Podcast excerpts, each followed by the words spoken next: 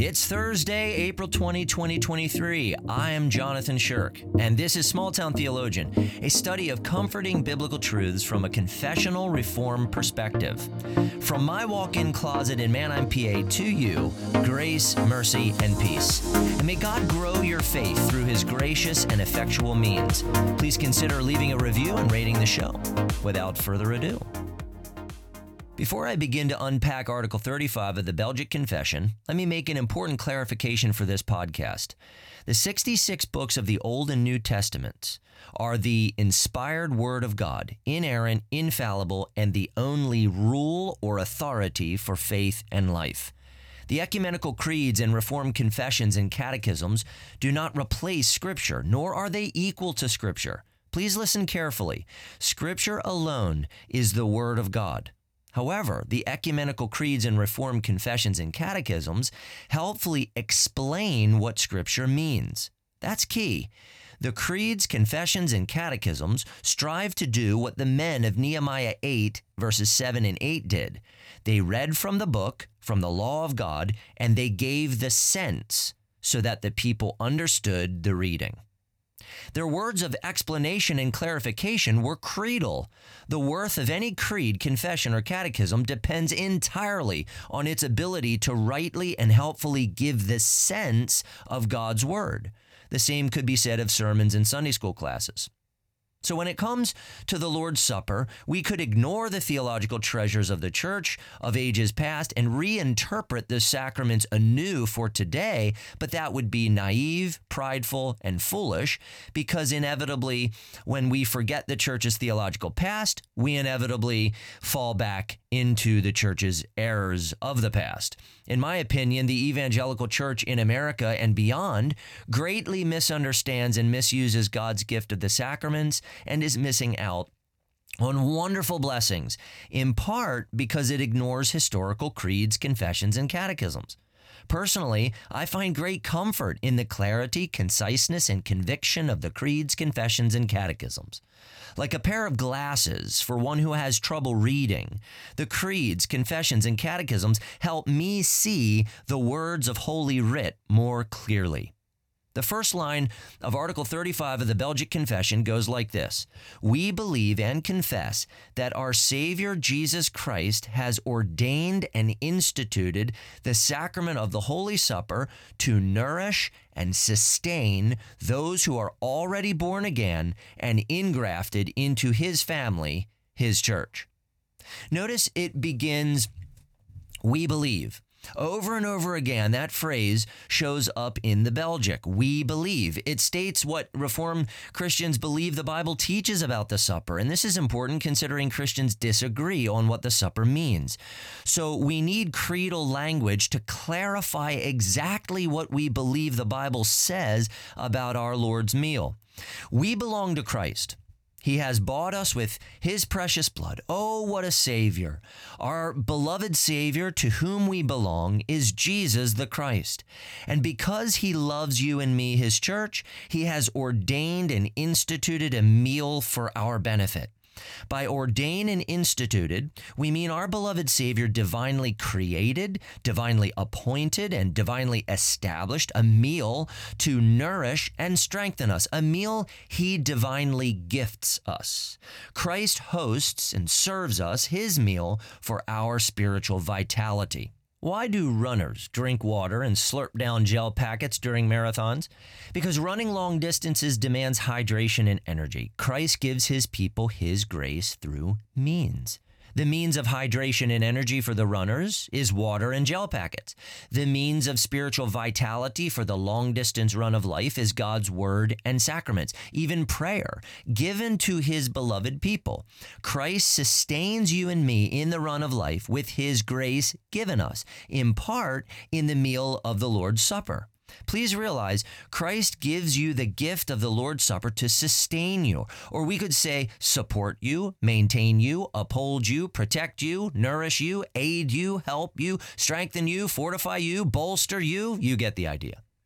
Who is Christ sustaining through the Lord's Supper? Good question. Article 35 says, Those who are already born again and ingrafted into his family, his church. Two things to note there. One must be born again or regenerated to take the Lord's Supper. Unbelievers and hypocrites should not take the Lord's Supper, for they are not united to Christ and would simply eat and drink God's fierce judgment and wrath upon themselves. The supper is not for unbelievers and hypocrites. But ministers of the gospel who administer the Lord's Supper cannot infallibly tell whether someone is born again or not.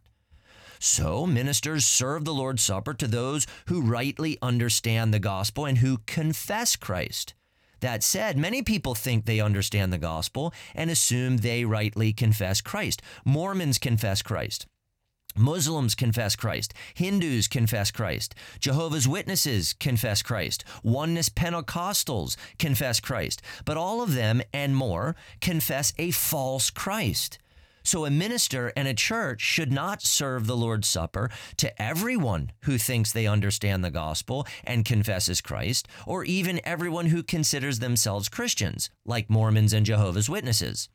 Ministers should serve the supper to those who understand the gospel and rightly confess Christ. And that means ministers, elders, and churches must inquire into what someone believes and confesses about Christ before they serve them the supper. Boundaries must be put in place if the Lord's Supper is to be honored and rightly observed. Though faith and confessing Christ are personal, they are not merely or exclusively personal. Our faith and confession are corporate as well. We unite with others in the Christian faith and confess the faith with the body of Christ. So when we confess our faith, others must be involved to hear our confession and with us confirm our confession. It's just me and Jesus is a lousy way to understand the gospel, Christ, and his body. Article 35 adds that Christ sustains those who are ingrafted into his family, his church. All throughout the scriptures, believers have been part of the visible church. Think about the true church of the Old Testament. Abraham and his family were the church. Everyone who was part of Abraham's family was part of Christ's visible church. If people wanted to have true solidarity with Christ, they needed to have true solidarity with Abraham, the man of faith, and they needed to be circumcised to join the visible church. Same with Israel, the visible manifestation of Christ's church under the Old Covenant. Not part of Israel? No circumcision, no Passover for you. Read Exodus 12. Under the new covenant, the Lord's Supper is only for those who have been baptized and are members of the visible church, or to put it more clearly, members of a local church, which is the universal church expressed in a practical and functional way wherever believers assemble. Those who should participate in the supper are those who have been ingrafted into the visible church of Christ. They must belong to the church, not only internally by their faith and union with Christ, but externally by their identification with Christ's covenant community of faith made visible in local churches around the world. To be outside the visible church of Christ, to not submit to the shepherding care of Christ given through the shepherding oversight and care of Christ under shepherds, is to live apart from the body of Christ. That's unwise and detrimental to the soul. What comfort should you draw from this, dear believer? Your Savior, the Lord Jesus Christ, the one to whom you belong, has given you a precious gift in His supper. He ordained and instituted it for your spiritual benefit and well being. He gives it to you to nourish, strengthen, sustain, and preserve you in your walk with Him. The journey of the Christian life, including a daily fight against the flesh, the devil, and the world, is demanding and exhausting. You and I need spiritual spiritual nutrition. And this is what God gives us in the Word and sacraments spiritual nutrition for the vitality of the soul. Eat, drink, and receive the nourishment of Christ's body and blood broken and shed for you. Eat, drink, and receive eternal life from Christ through faith.